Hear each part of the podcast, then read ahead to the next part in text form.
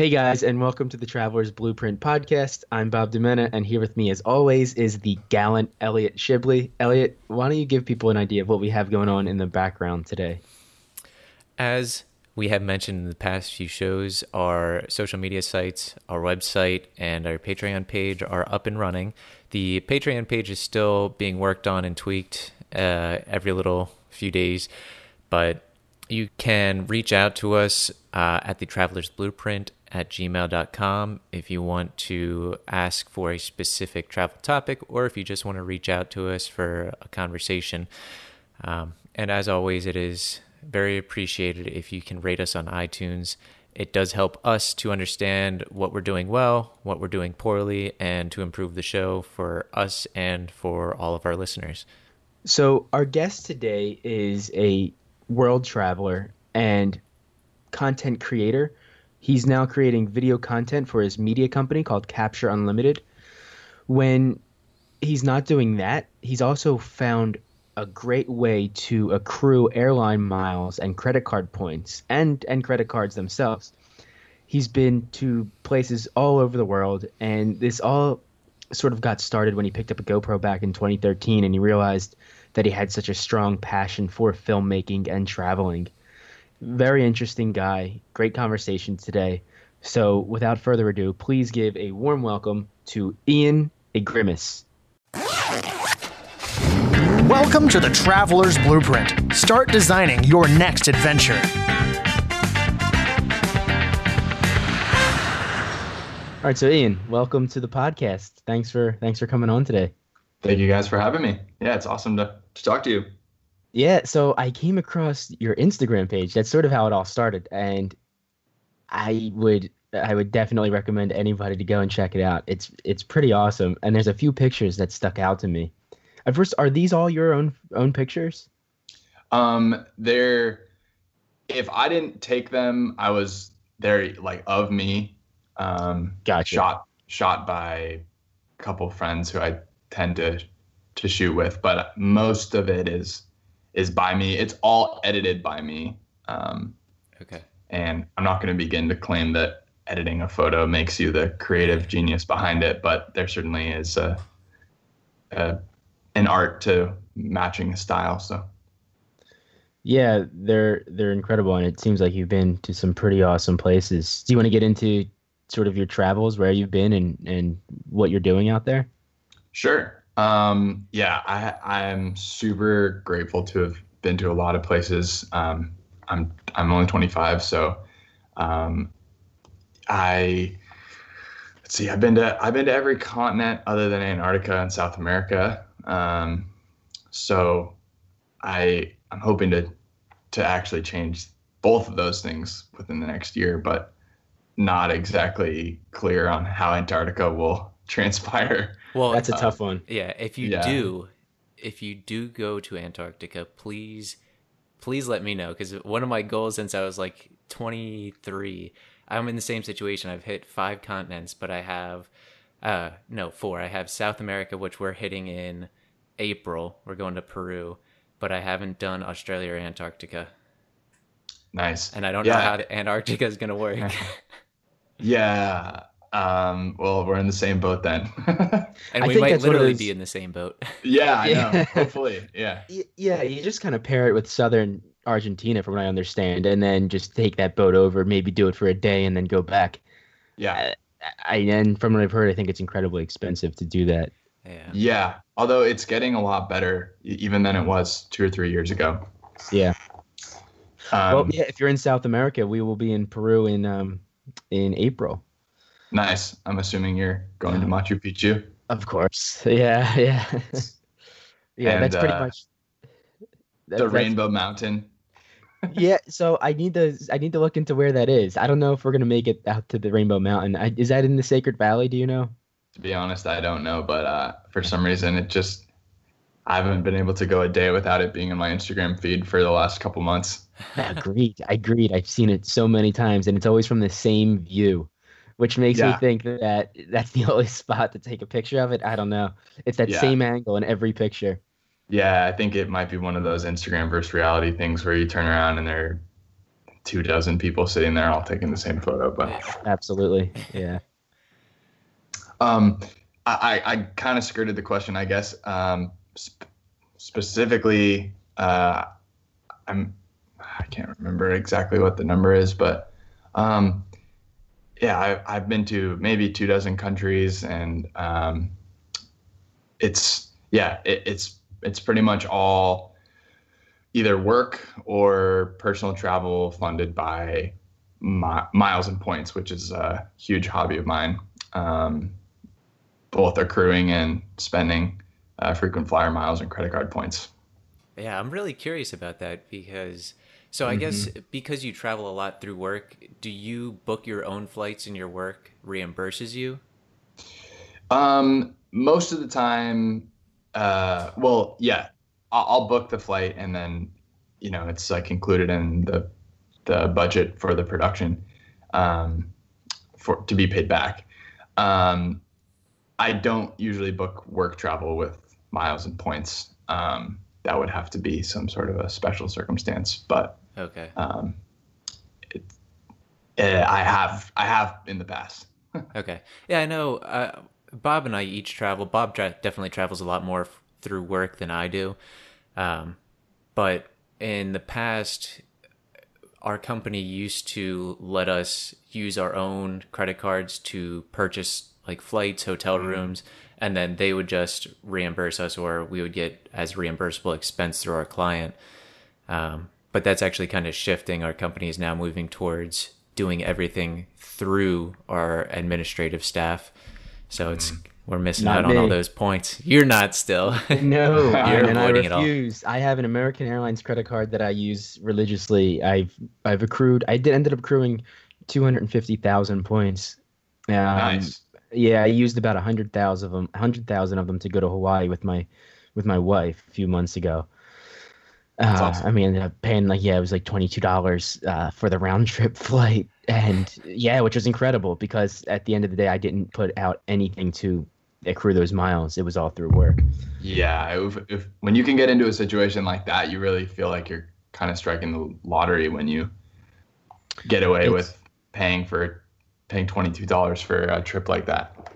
That's how, yeah, that's how my wife and I look at it. Sort of as an added benefit. You know, you have your medical benefits, your your health care, and then for my for my position, I have airline miles, which then translate into free vacations. And Yeah. so, yeah, we can't beat it. Yeah, hundred percent. It's great. Yeah. So then, so you you don't use your own personal stuff to gain mileage. So I'm curious as again, like when you're looking for credit cards, um, do you look at ones that have like lower amounts you have to pay until you get like 10,000 miles? Um, yeah. So the sign up bonus is like the art of uh, the credit card game, right? Because you're always looking for a new card with a great bonus that can help you kind of quickly increase your balance um, of points. So typically, you have to spend between. It, it, tends to be three to four thousand dollars, and it's always in, in the first ninety days.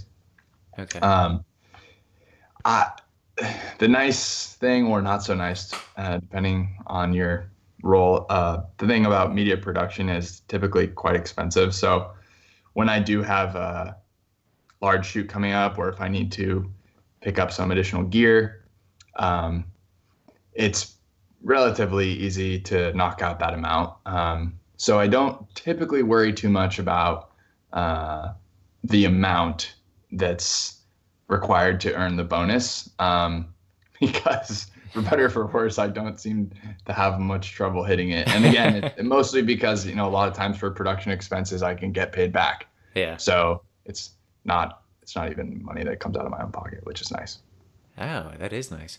All right. So then as soon as you as soon as you get the bonus miles, as soon as you do the sign up, do you usually close out the account after a few months or do you keep the card?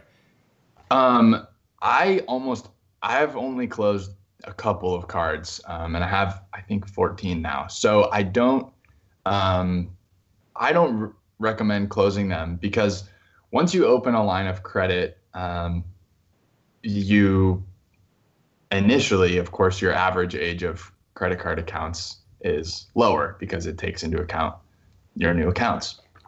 Um, of course, if you have a card with a annual fee that you can't justify having, if it's costing you a hundred bucks a year and you're not able to get any value out of it, you're not, you can't find a reason to spend money on it. There's no additional benefits other than what you earn for spending. Um, of course, then you should consider it. But in kind of a perverse way, the more cards that you have, the more um, opportunities you're getting every month to demonstrate that you're responsible uh, with with credit. If you're paying off your balance in full, which you should be, and if you're not in a position to do that, you should never have a credit card.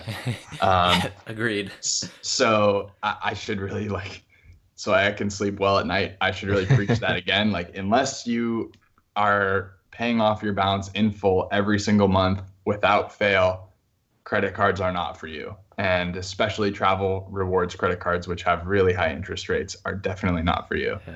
Um, I know uh, a lot, a lot of people miss payments every once in a while, and of course that happens to the best of us. But um, the the value of the points goes out the window when you're paying interest on whatever you uh, owe. So I almost never close them because the longer I leave them open, the more opportunities I get essentially each month to demonstrate that I'm responsible with credit. Because even if I spend zero dollars on a card, at the end of the month, my balance is zero.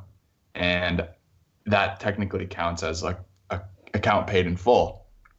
So if you have 10 cards and you let's say you only spend money on one of them in a month and all the other ones are balance zero, then at the end of the month you just demonstrated that you're responsible with credit 10 times more than someone with one credit card. And so it actually, in a perverse way, can boost your credit score quite a bit. Really? Yeah, I had no idea. And it doesn't it doesn't hurt your credit score to open so many cards? Um it it does. Um each time you open a card you usually will drop somewhere between 5 and 10 points. And so you do it takes time um, to build up to uh, a, a, point where you're managing a lot of different cards, such that it's such that one or two applications here and there aren't dramatically impacting your score. Um, I think this. I think it goes up to 850 um, is the highest credit score you can have, and once you're above 700, at least in my personal experience, I haven't had any trouble being approved for cards on the basis of a low credit score. Okay. I have had have had situations where banks say, uh, "Well, you have 12 credit cards. We don't see why you need another," and that's a whole nother ball game. Yeah. um, but I've never had someone refuse me on the basis of low credit. Um, so I, I think in the beginning you can't just apply for 10 cards because assuming you don't have one or or even two, you haven't really had the opportunity to build that credit too much. Um, assuming you don't have like student loans or car loans, house loans too, because those are obviously ways to um, also build credit and diversify um, your uh, lending uh, history, which is good actually. So it's um, it's not uh, it's not as bad as people think. Yeah. yeah. So does it does it offset uh, like how often would you open a new card, and then how quickly does it actually increase your credit score after you opened it to kind of recover and rebalance? I typically find that within two months, I'm back to where I was before, if not above. Okay.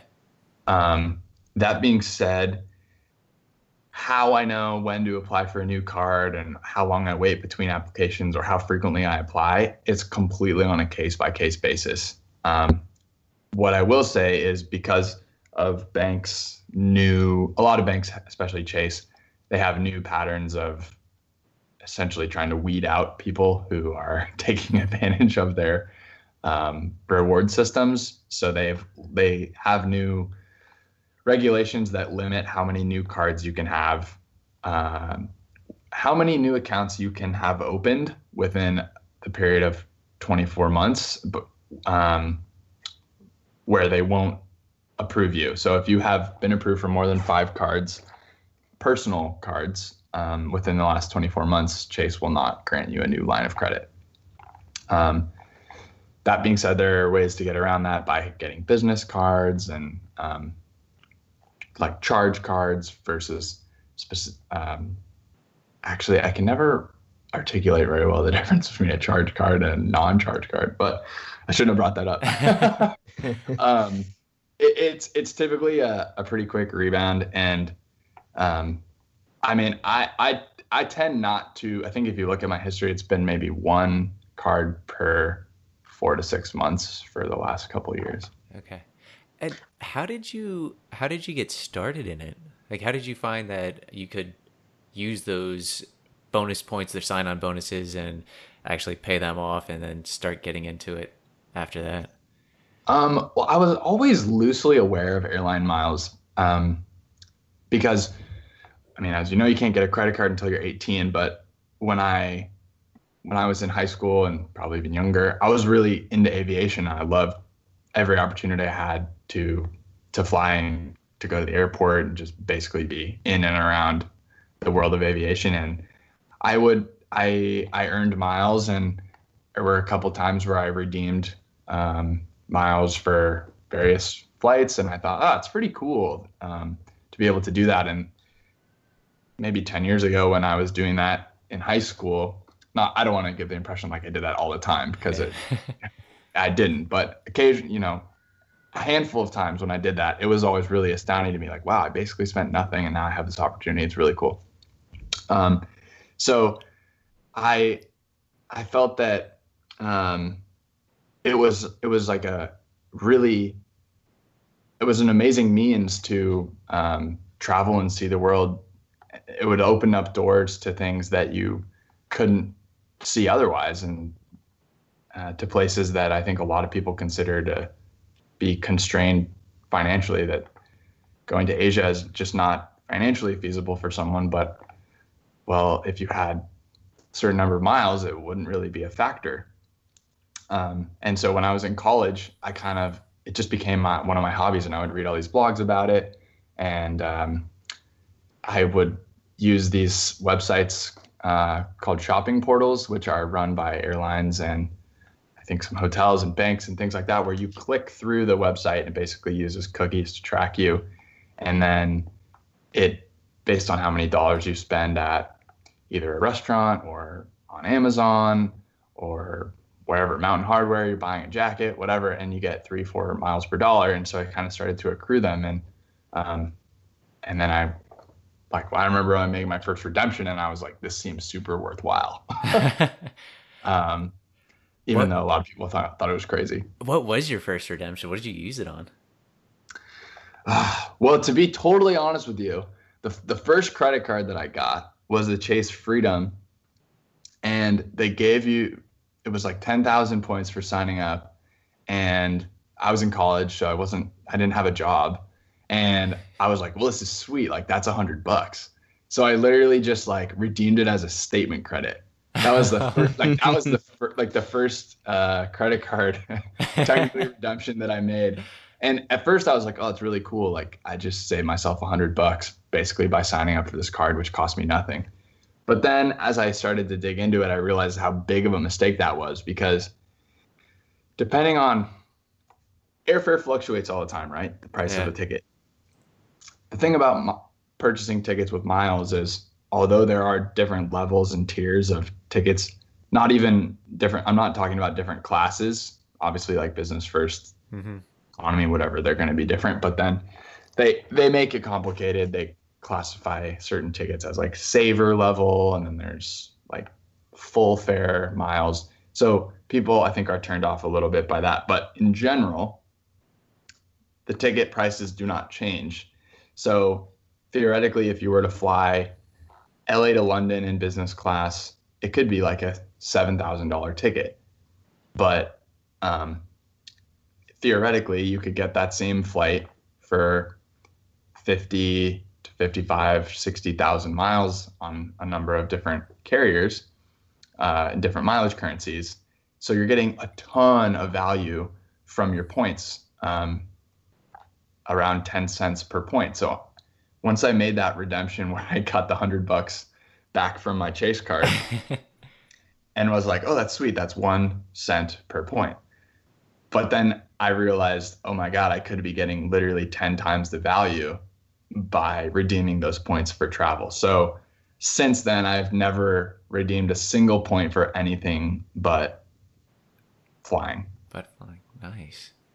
Yeah, I want to go into some of the. So I'm. I have your Lisbon, Portugal trip open, and just to give people an idea of, I, I don't know. You know, this is this is incredible to me. So you ended up redeeming twenty five thousand five hundred and fifty seven Chase Unlimited rewards points from the Saf- Sapphire Rever- uh, Reserve card, and that 220, 225, right? 220 it says 25,557 25,000 and that um you got oh that sounds low. Sorry. One and a half cent. So you ended up get using that to book your flights and get your room. So you you use these for your hotel stays as well. Oh it's, yeah. That's something that I, I haven't really done yet. They seemed harder to accrue. Mm. and so, so yeah sorry go ahead. Well, so would right now I I only have my American Airlines card. Now, do you recommend getting a card that you can accrue points or miles on and then you're able to distribute them to any airline rather than getting airline specific cards? And you know, well, yeah, let's just let's just go there first. Sure. So, um the answer is yes. Um the way that I think about, and I, think when I was first starting out, I did not think about miles and points this way. And I think that what distinguishes people who are just have a base level understanding versus people who are pretty proficient with using miles and points is kind of the way that they think about their miles and points. And I definitely think of them as a currency. So it's when you redeem your miles for a flight, it it does feel like you got it for free. But at the end of the day, you are spending a currency, and that being airline miles.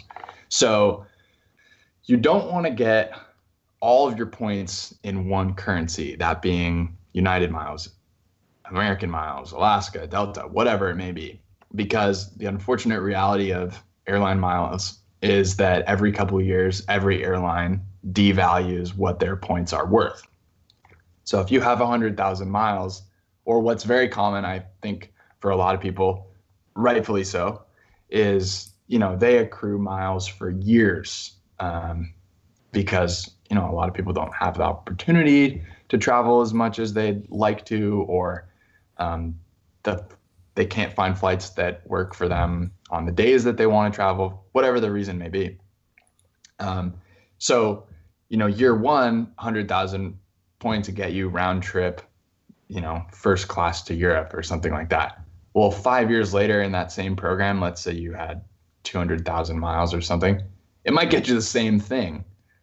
But, but, or sorry, but for 200,000 miles, it's costing you double. So if you had the opportunity to transfer the miles to a different airline where you can get the maximum value out of them, you're diversifying your your currency and that way you're protecting yourself from airline devaluations. And you're also not limiting yourself to the availability of one airline's um, you know program. Um, yeah. Do you do you have a preferred card? Or if there was one card that is your favorite or recommended for maybe someone starting out which one would that be? Yeah. So I think um, I think Chase has done a really nice job of building out a a reward structure that really is valuable once you kind of take the time to play around with it and learn it a bit. So um, I find their ultimate rewards to be super valuable and without much effort you can get about two cents per point uh, out of any chase uh, point so my favorite card for people who are starting out would be the Chase Sapphire Preferred because even though I travel a lot and it sounds like you guys do too, the majority of my miles and points don't come from butt in seat flying. They come from credit card spending uh, because you know, you could fly a lot and not earn 50,000 miles, but you can get a credit card and earn that, you know, in a couple months. So it's just much quicker. Um, the Sapphire Preferred is nice because, man, they should be paying me to say this. the uh, the Sapphire Preferred is nice though, and that was my first um, that was my first travel related card. Um, it gives you two points per dollar on tra- on all travel related purchases and dining, which for a lot of people um, our age is pretty much all you spend money on. um, experiences and Uber, hotel, flights. I mean, parking I think even counts as a as a part of travel. Um, and then dining is everything from five star restaurants to Starbucks. So it, it it covers the whole whole range. Wow. Yeah, I need to see. I don't know if there's a way for me to open that card and then push my American Miles onto that card or not. I, I think they might be stuck over there. Well, they, they I, unfortunately they are stuck over there, but yeah. it's good to diversify it. So it's good to have those American Miles so that you can use them when one of the transfer partners of Chase isn't providing a good option. Then you have your your bank of American mi- miles that you can use to kind of um, to protect yourself in a way. Yeah. Yeah, interesting. Yeah, well, I have a question. So I have never I will be completely honest, I have never used airline rewards. Any kind of miles. All of my my credit cards are all just like cash back, whatever. Um but I I didn't really my wife and I don't really spend that much. Most of our stuff just goes straight through our checking account because like our rent mm-hmm our rent won't let us do a credit card, utilities won't let us do credit card, and most of my travel was through our work cards. Right. Ah. Um, yeah, I know, but do airline miles like through the Chase Sapphire Preferred? Are they specific to an airline like Bob's American Airlines credit card, or can they be applied anywhere? So Chase they have um, what's called a, a transferable points currency. So you can transfer Chase points to United, you can transfer them to Southwest, you can transfer them to Air France, um, you can transfer them to Iberia, which is a Spanish airline, um, to JetBlue now. I know I'm forgetting a few, to Hyatt, to Marriott, and the points all transfer one to one ratio. So a thousand chase points is a thousand airline miles or hotel points in any of those uh, currencies that I just mentioned. Um, and with that flexibility comes a lot more options. And um, they also allow you to book travel directly through them, where you're using your points to offset the cost of a ticket. So essentially, you're you're buying the ticket with points, um, but it's a cash fare. So if the ticket costs uh, five hundred dollars, it would cost you fifty thousand miles. Um, okay. Although in the case of the Sapphire Preferred, it would only cost you four hundred or forty thousand because they actually, for travel redemptions, they allow the points, their own points, they value them at 1.25 cents each. Um, and so that can actually be a really great way to find hotels um, and, and get, uh, get some nice reservations at like boutique hotels when you're traveling because some of the hotel programs, uh, the points are typically not very valuable. They're worth about half that, like 0.7 cents each, maybe. Oh, really? if you really if at least if you were to look at okay if i'm going to stay in this room for four days and pay cash or i'm going to stay in this room for four days and pay with points if if you look at what the ratio is it's about it's usually less than a cent of value so if i do you have specific cards you use say if you wanted to plan to go abroad do you have are there cards that help you earn international flights more than domestic flights? Um, the answer is yes. Uh, I mean, it, it depends on, of course, which airline. I mean, if you're going to, um, I'm trying to think if, I mean, if you if you know you're going to Europe and you can. Uh, oh, British Airways is another transfer partner of Chase, okay. by the way. So you know that you want to fly British Airways. Um, well, then you could use your Chase card frequently because you know that before you book your trip, you're going to be transferring those points to British Airways to help you book the ticket. Um, it's, I would say the breakdown is less about, okay, I'll use this card to earn points for international travel, use this card to earn points for domestic travel. It's more about maximizing each purchase and knowing which card essentially gives you the most value back for each dollar that you spend. Um, certain cards have certain categories where they'll reward you more um, than others.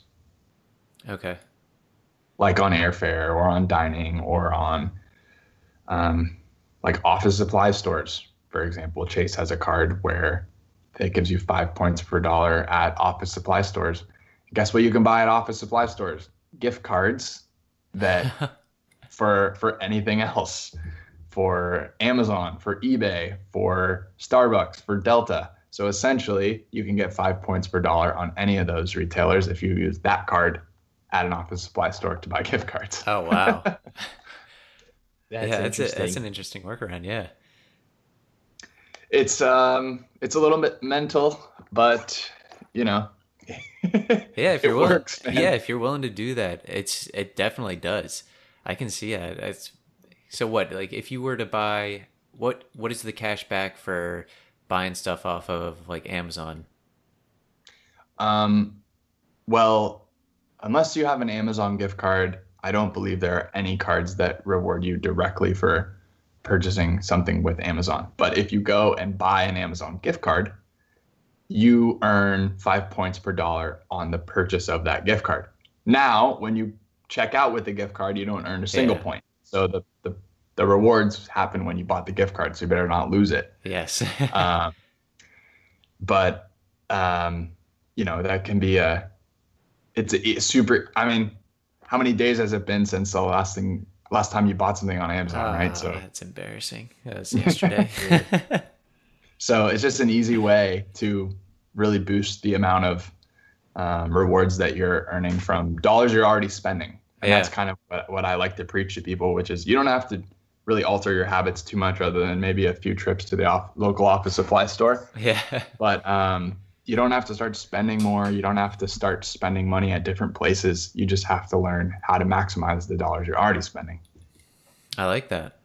I'm, yeah, I'm so going to start looking into this because yeah. we've been. So my wife is uh, she goes to a yearly conference through her work, and most of that is paid for by us and then reimbursed.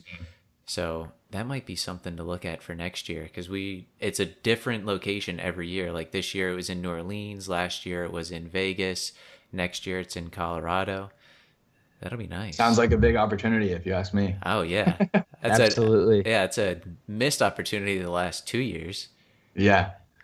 Well, um, you know the other the other thing about airline miles which um, I don't know if you've heard of Gary V, Gary Vaynerchuk, but yes. um, yeah, so he's he's like he's awesome, and I've listened to a lot of stuff, and he always talks about like the ROI of a basketball is a billion dollars to LeBron James, but it's literally zero dollars to him, and I think that's really an important lesson for a lot of people just in general. Like it's you shouldn't look at a basketball and be like, oh well, I, you know, like that could make me a lot of money too. Like you have to know yourself well enough to know whether or not that's possible.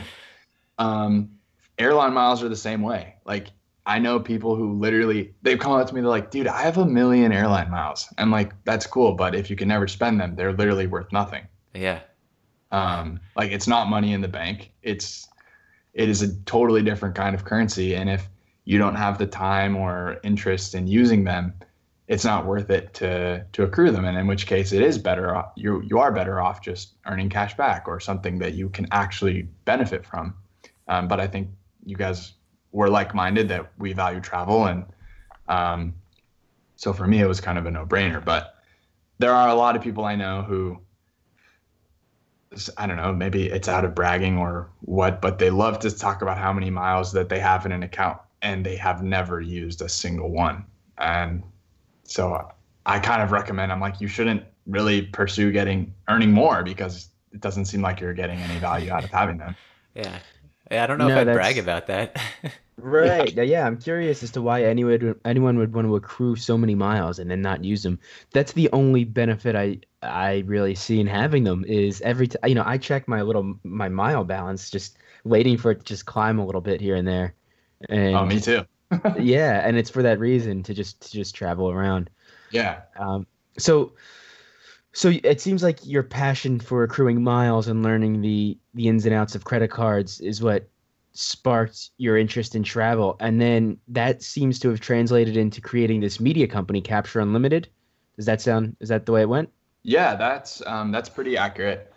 Um, yeah, I when I was in college, um, I was a psychology major. I never took a film class uh, in my life, but um, I I got a GoPro um, when I when I was like a sophomore.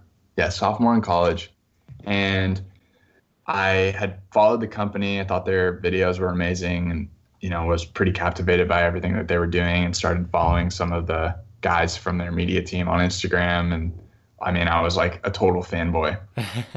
so I got really into it, and I started, you know, filming the stuff that my buddies and I would do. And I mean, nothing crazy. Like a friend friend of mine had a boat, and so we would spend a lot of time on that in the summer, and we would hike and ski and stuff like that. And I mean, the footage was terrible, but we filmed everything and just loved it. And having the memories was awesome. And so I was seeing these guys at GoPro, and their job was literally to go around the world and film really impressive athletes doing their thing, whether it be base jumping or, you know, like um, free diving or, I mean, yeah. so- like a mountain biking, whatever it may be. Um, I I was on, um, I was just like I was so into it. So I was like I want to do that. So I I started making these videos every time I would travel, and again for years they were terrible.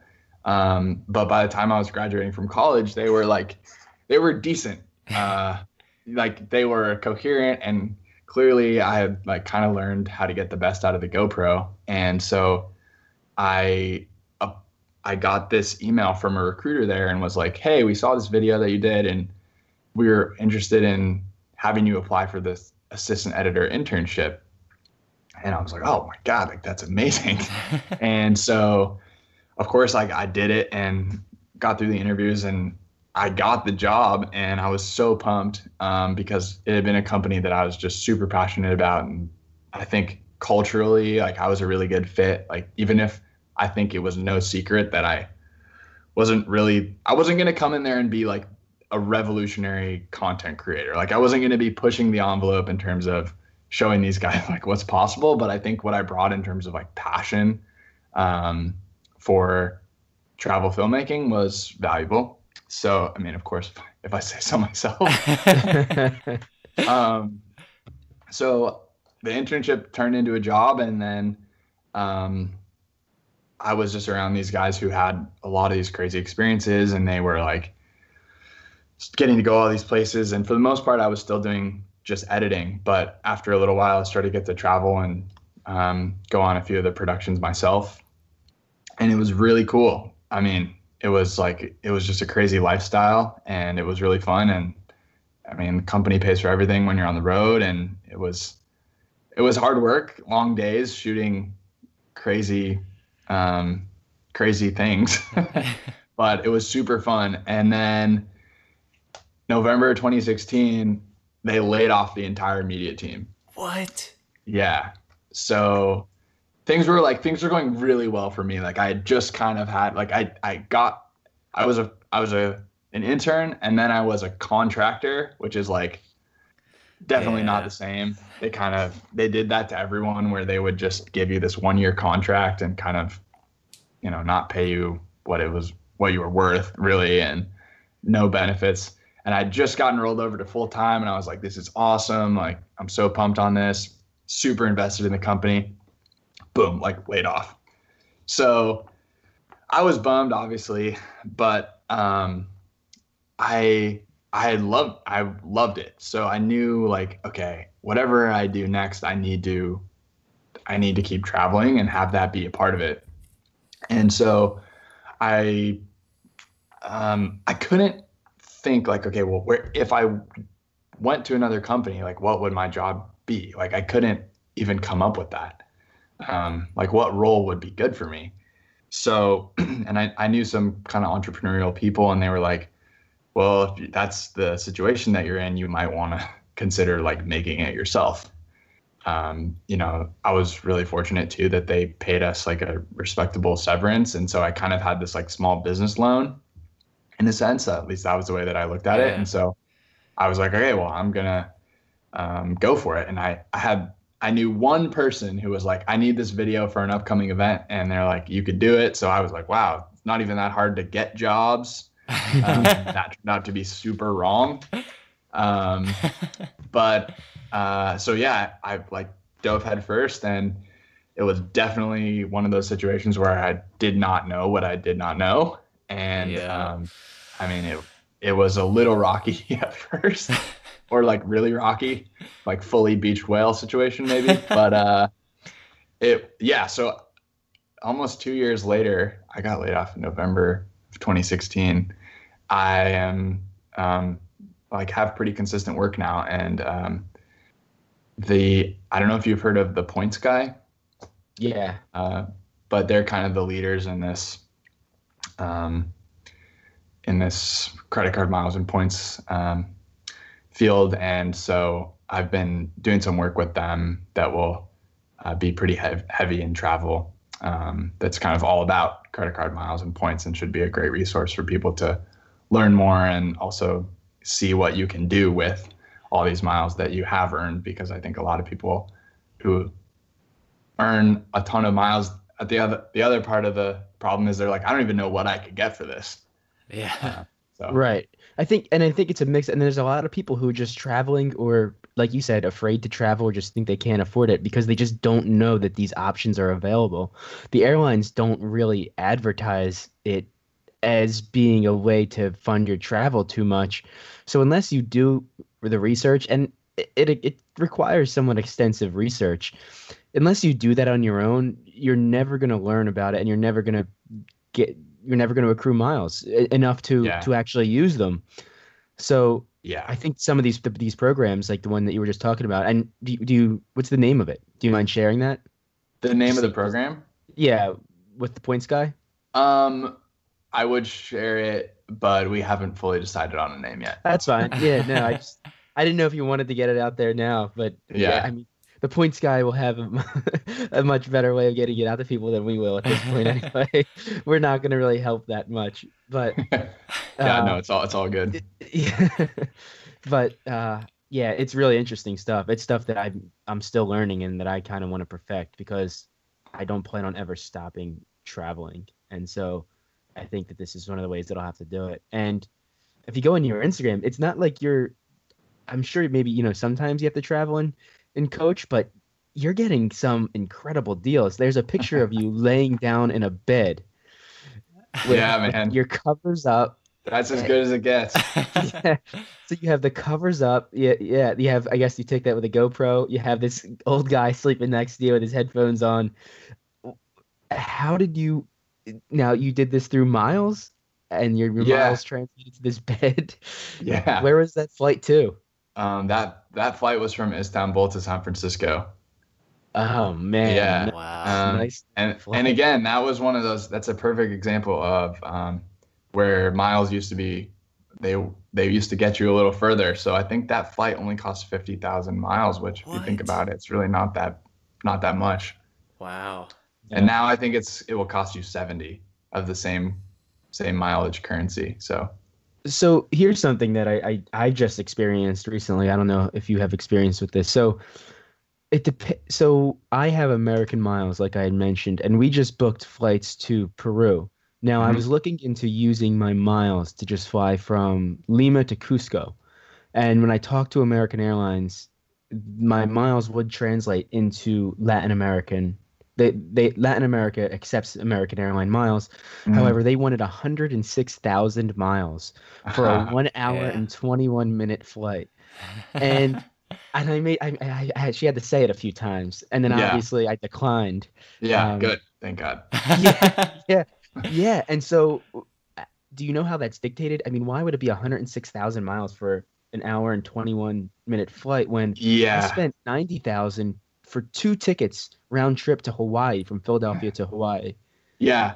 Um, so I, full disclosure, I don't know the ins and outs of the American program super well because I actually I don't have an American card, so I, I haven't done too many redemptions with them. But my understanding is, and this kind of it goes back a little bit to the point that I made earlier, which is within each class of travel, there are different tiers, fixed tiers, but tiers nonetheless.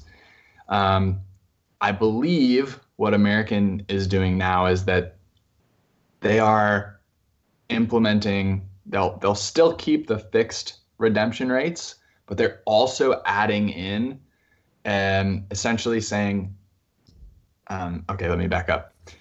Um, some flights have seats available for miles that you can book, usually because the flight's a little bit undersold or because um, it's a last minute and a bunch of people who were on the flight um, you know left so there's open seats something like that.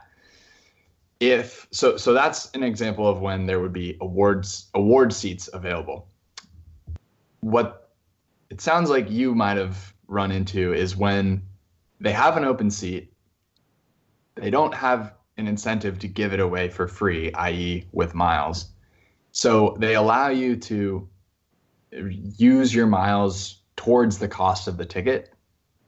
Um, and essentially, they just mark it up a ton um, if you're going to give you the option to pay with points.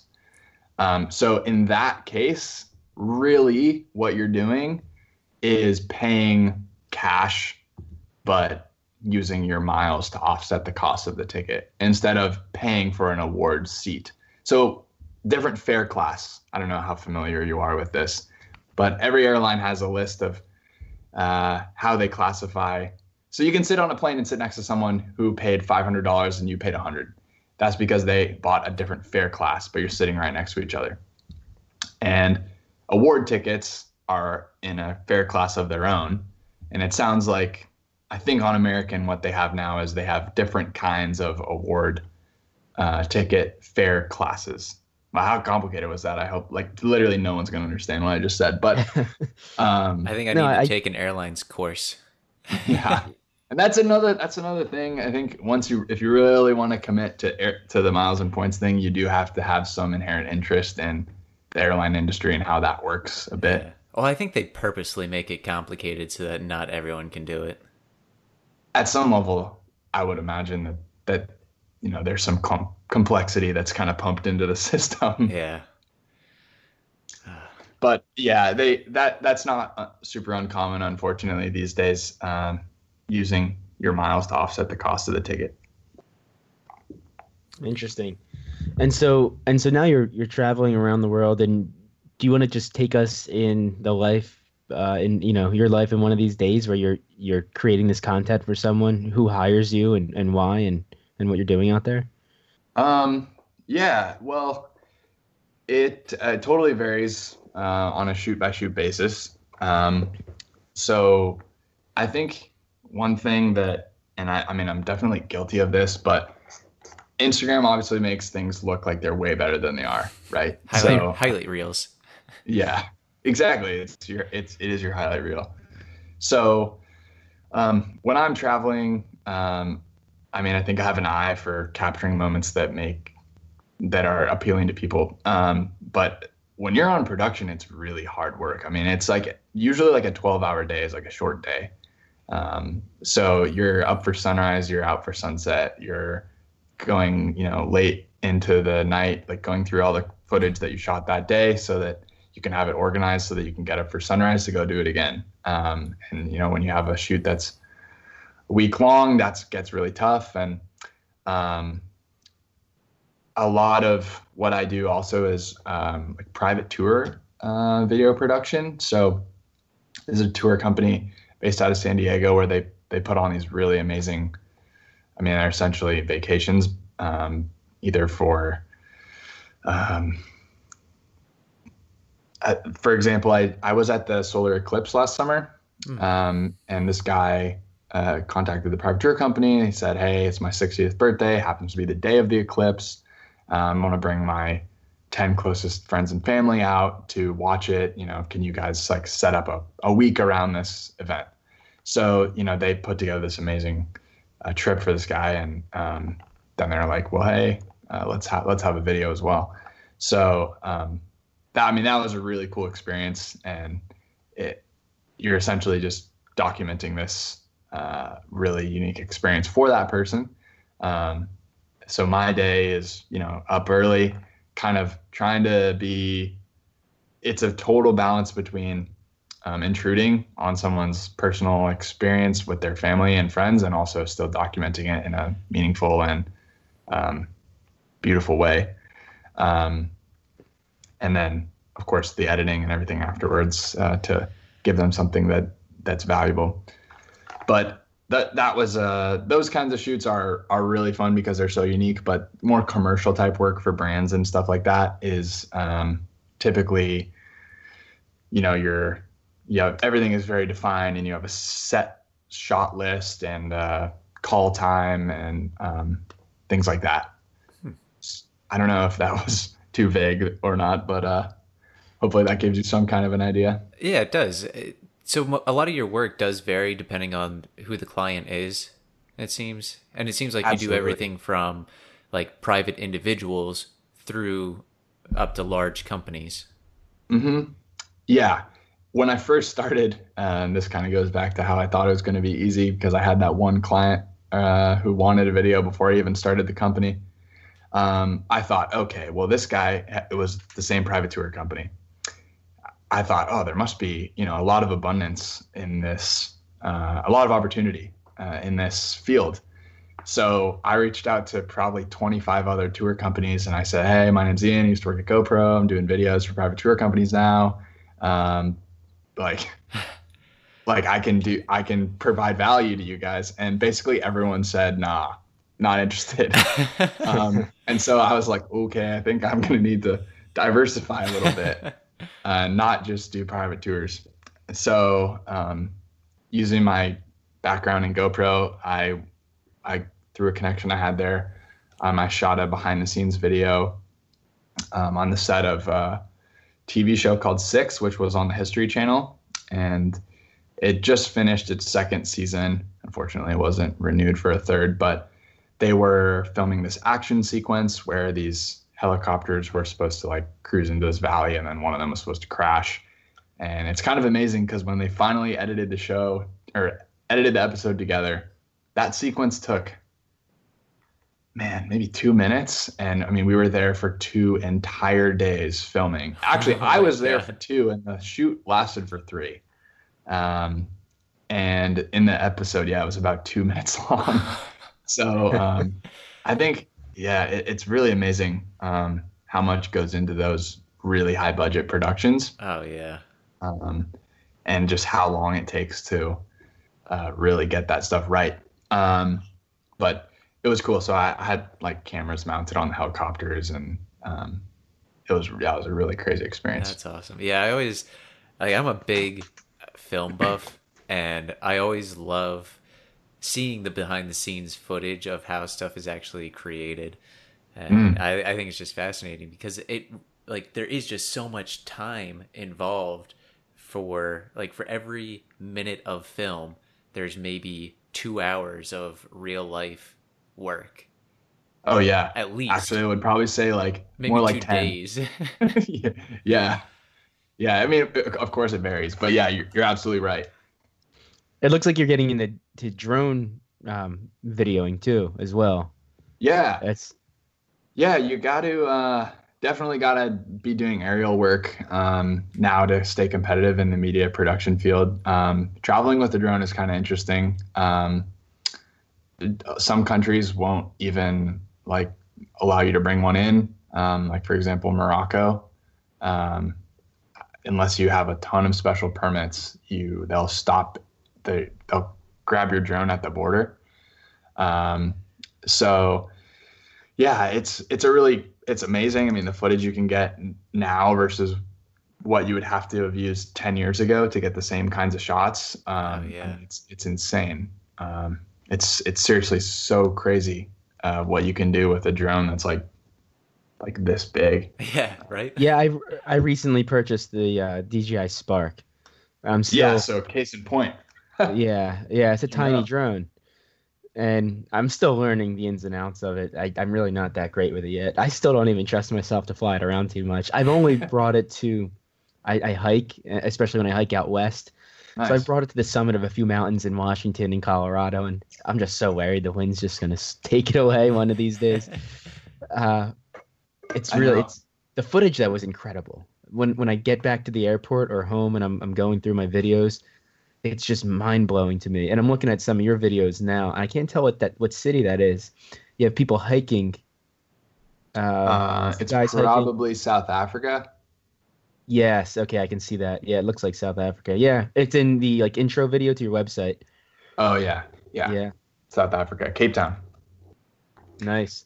Yeah, traveling with a drone is funny. Um, I have like this massive Pelican case. I don't know if you're familiar with those, but they're like these big hard-sided cases that are like waterproof, shockproof, Oh, yeah. like full of foam, yeah. and that's what the drone like rides with me. I hate checking a bag, but every time I bring the drone, I have to do that. I mean, for production, you're gonna have to check a bag or five anyway.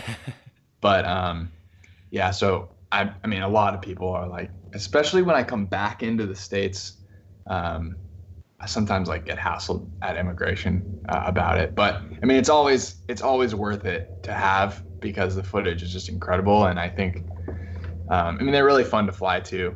Um, it's I still get a little uh, anxious, a little nervous every time I put it up in the air that I'm not going to see a power line or something. Oh, yeah.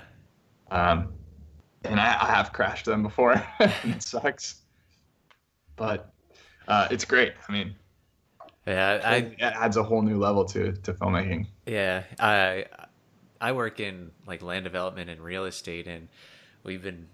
I tried to get drones at my old company, and they eventually did, but they're just so they're so useful for marketing, for still photos of sites pre and post, and we actually have started using them in survey to actually use ground lidar and LAS to actually get tree cover, building. So I've been work. I I haven't done it yet, but I want to get my drone license so I can fly it commercially and actually use the big boys, like either Nice. a fixed wing UAV or, I mean the the rotos are still pretty fun. Yeah, yeah, they have it. They have like a ton of practical implications. So, oh my god, yeah. so it's really cool what you can do with them. And I mean, like you have the Spark, so you know that they can be pretty small too. Yeah, yeah, and I, I planning on taking it into to Peru, and I was reading up on that. I could run into some trouble there. Yeah. Yeah. Defi- Um, there's a couple of great websites that have overviews of the laws in pretty much every country. Um, they're not perfect, but in general, the websites are pretty damn good. So Yeah. definitely check. Yeah, and it all depends on how up to date some of them are. Because I think, like, when I was looking at Peru's website through customs, they updated it like last year where you could bring drones in, but there's either a fine or you have to spend a little bit of time. But before, you had to apply for a permit and you wouldn't Huh. get that permit for 10 days and you had to do it in person. So Yeah. if you're there for a week, you're not bringing a drone. Right. Yeah. They make it difficult. yeah. And then some, some countries like literally don't have drone laws at all. yeah. Like That's- it's just, there's no drone, there's no drone laws. So I think Portugal was like that actually when I was there. Um, oh. They don't Yeah. like laws at all. I think that every drug is legal in that country as well. Yeah, I think um, I think actually somebody else said that exact same thing to me. They're like, yeah, they just don't. It's not really like a very like legislative place, but um, it's uh, yeah, it's always nice when you get a country because I mean, some places have really strict laws or like you can only fly between certain times. Damn, Anyway, Yeah. You can't fly over people. You can't fly over Right. a certain height. You can only Right. fly Uh, 10 feet off the ground. yeah, Yeah. no, I mean, like a lot of those laws are like for good reason, of course, but um, just trying to keep track of what's what and where you are can be difficult.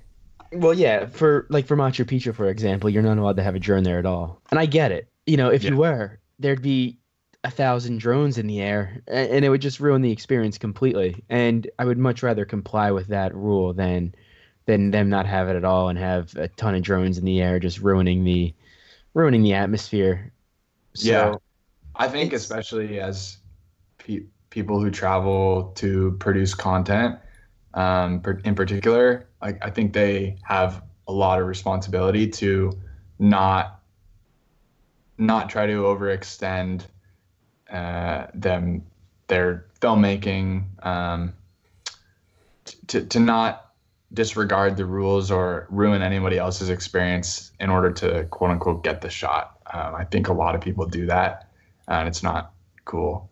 So Yeah. uh, I certainly am like a big advocate for people who, you know, do travel and make content to do it in like the most respectful way possible because, um, I mean, first of all, gives me a bad rep if a lot of people are out there doing that. Um, but second of all, you can hurt yourself or hurt other people, um, or just ruin it for everyone else. So they outlaw drones or like I mean, there are places that you can't even take photos. I mean, it's not going to be like a Machu Picchu type place, but right.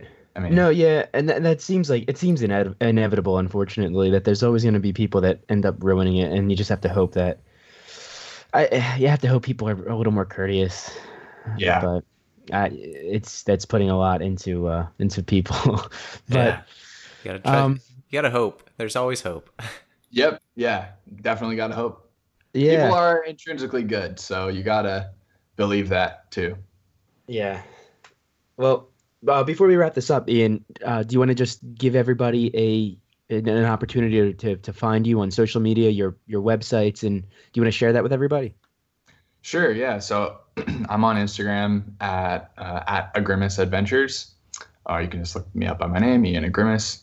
I'm like I think the only Ian Agrimis in the world as far last time I checked. So uh, I'm lucky that I have a unique name. Um, you can find me the same way on YouTube, Ian Agrimis, and uh, yeah, my production company's website is captureunlimited.com. Yeah, I highly recommend it, especially your Instagram. It's one of my favorite pages. Uh, Your some of your pictures are just so unique and they're inspiring. I mean, seeing that picture of you laying in the bed, if that doesn't get people interested in looking into how to benefit from travel miles, I don't know what will. Oh, yeah, thanks, man. I'm pretty sure that ticket cost me like five dollars too, so that's pretty Oh my pretty much as good as it gets. Yeah. Oh That- man. That's unbelievable. Yeah, well, thank you so much. You gave a lot of good information on on airline uh, flights and things like that. So yeah, really appreciate you taking the time to come on. Absolutely. Thank you so much for having me. I look forward to seeing it come out and listening to some of the other ones. Thank you, man. Take care, guys. Okay, and that is our show for today. I I thought that was incredible, and I'm sort of regretting not looking into it further because of all the travel that I've already done. I feel as though I sort of missed out on not having those credit cards this entire time and not getting all those points. When when you get around to looking at Ian's Instagram, I think you're gonna be blown away by the pictures he has on there and some of the I, I- guess you can call them seats, but in some cases they're beds so I it's amazing and uh, 14 credit cards kind of sounds like a lot. What do you think, Elliot? I don't know. I don't know if I can manage that much. That's that already stresses me out. Like having to keep track of all of those credit card due dates. But I do regret not using like airline miles to purchase all the stuff I got for my house like two years ago. And it just seems like there's so much money I've spent that I could have been working towards these airline miles. But we'll see. Maybe we'll, I'm definitely going to look into it though. I think I'm going to get one. I think I'm going to get one. I may look into the Chase Sapphire. Try it out. Yeah, try it out. Go from there. Maybe start putting my groceries on there and um, gas and things like that and Yeah. see what happens and see if I can accrue some miles. Yeah, well, and it seems like the I forget which card it was, but being able to use those to get points on buying gift cards at office supply stores that would be perfect for Christmas coming up. Right. You Right. get You need all to just, those points. Right. You just need to make sure that you're going to hit that minimum in that first few month period, whatever it is for that credit card. Because I know that if you don't hit that minimum in that time frame, you lose out on that bonus. And then once you lose out on that bonus and you have that card, you can't reapply for that card to try to get it again. So it's very important to make sure that you're going to hit that bonus before you you register for that card. Yeah, very very good information. But don't forget to reach out to us with any questions and leave your comments and rate us on iTunes or wherever you listen to podcasts. Um, check us out on Instagram at the Travelers Blueprint. We're on Facebook, and please check out our Patreon page. Oh yes, uh, one more thing. We I just started a the Travelers Blueprint community group on Facebook. I think I, I want to evolve this into something where all our followers we can all come together. We can discuss uh, travel ideas. You guys can talk to us about the podcast we can maybe get new topics or if you guys want to recommend people that we can have on the show we can do it there i, I want to create an intimate facebook group where where we can all reach out to each other and and learn from each other so please check it out join the group we can talk to you there and we're looking forward to growing that once again thank you for being uh, wonderful dedicated listeners and we'll Catch you next time.